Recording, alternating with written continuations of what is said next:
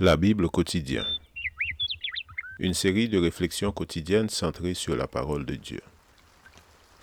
Que ce livre de la loi ne s'éloigne point de ta bouche. Médite-le jour et nuit pour agir fidèlement selon tout ce qui y est écrit. Car c'est alors que tu auras du succès dans tes entreprises. C'est alors que tu réussiras. Josué chapitre 1, verset 8. Aujourd'hui, le 10 octobre, la vision céleste. En conséquence, roi Agrippa, je n'ai pas désobéi à la vision céleste. Acte chapitre 26, verset 19. La vision céleste était celle qu'il avait reçue sur le chemin de Damas et dans la rue appelée la droite. Il avait vu le Seigneur et entendu des lèvres du messager désigné la charge que lui confiait Dieu. Va, insista le Seigneur, car cet homme est pour moi un instrument de choix, afin de porter mon nom devant les nations et les rois et devant les fils d'Israël. Et je lui montrerai combien il faudra qu'il souffre pour mon nom. Acte chapitre 9, versets 15 et 16. Trois jours après la vision, il recouvra la vue et peu après, il se mit à prêcher Jésus dans les synagogues en disant que c'était le Fils de Dieu. Acte 9, verset 20. Pourquoi obéit-il immédiatement à cet ordre? Pourquoi cette vision lui laissa-t-elle une si vive impression? Avait-il naturellement une prédisposition à l'obéissance? Ou était-ce pour lui tellement agréable et facile de prêcher et enseigner de maison en maison?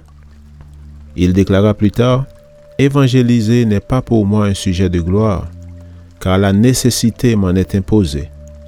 Malheur à moi si je n'évangélise pas. 1 Corinthiens 9, verset 16. Il prêchait uniquement parce qu'il sentait que Dieu l'avait investi d'une mission des plus sérieuses et solennelles qu'il avait le devoir de mener à bien en toutes circonstances. Aussi commença-t-il immédiatement à prêcher à Damas, laissant dans la confusion et la perplexité tant ses amis que ses nouveaux frères. Après un temps assez long, les Juifs se concertèrent pour le faire mourir, selon Actes chapitre 9, verset 23, car Paul se fortifiait intérieurement de plus en plus, selon le verset 22, et réussissait à les persuader tous que Jésus était le Messie. Il prêchait déjà depuis plus de 25 ans lorsqu'il déclara Car je n'oserais rien mentionner que le Christ n'ait fait pour moi, pour amener les païens à l'obéissance, en parole et en œuvre, par la puissance des signes et des prodiges, par la puissance de l'Esprit. Ainsi, depuis Jérusalem et en rayonnant jusqu'en Illyrie, j'ai abondamment répandu l'évangile du Christ. Romains 15, versets 18 et 19.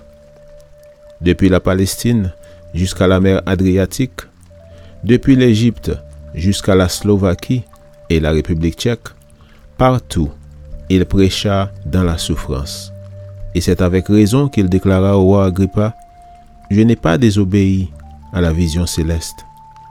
Ce qui nous fait probablement défaut aujourd'hui, c'est ce que Paul a fait abondamment, souffrir pour le Christ. Amen. Lecture de la Bible pour aujourd'hui dans l'Ancien Testament, Ésaïe chapitre 42 et 43. Et dans le Nouveau Testament, Actes chapitre 25 et 26. Merci d'avoir écouté. Je vous souhaite de passer une excellente journée avec Jésus. À la prochaine!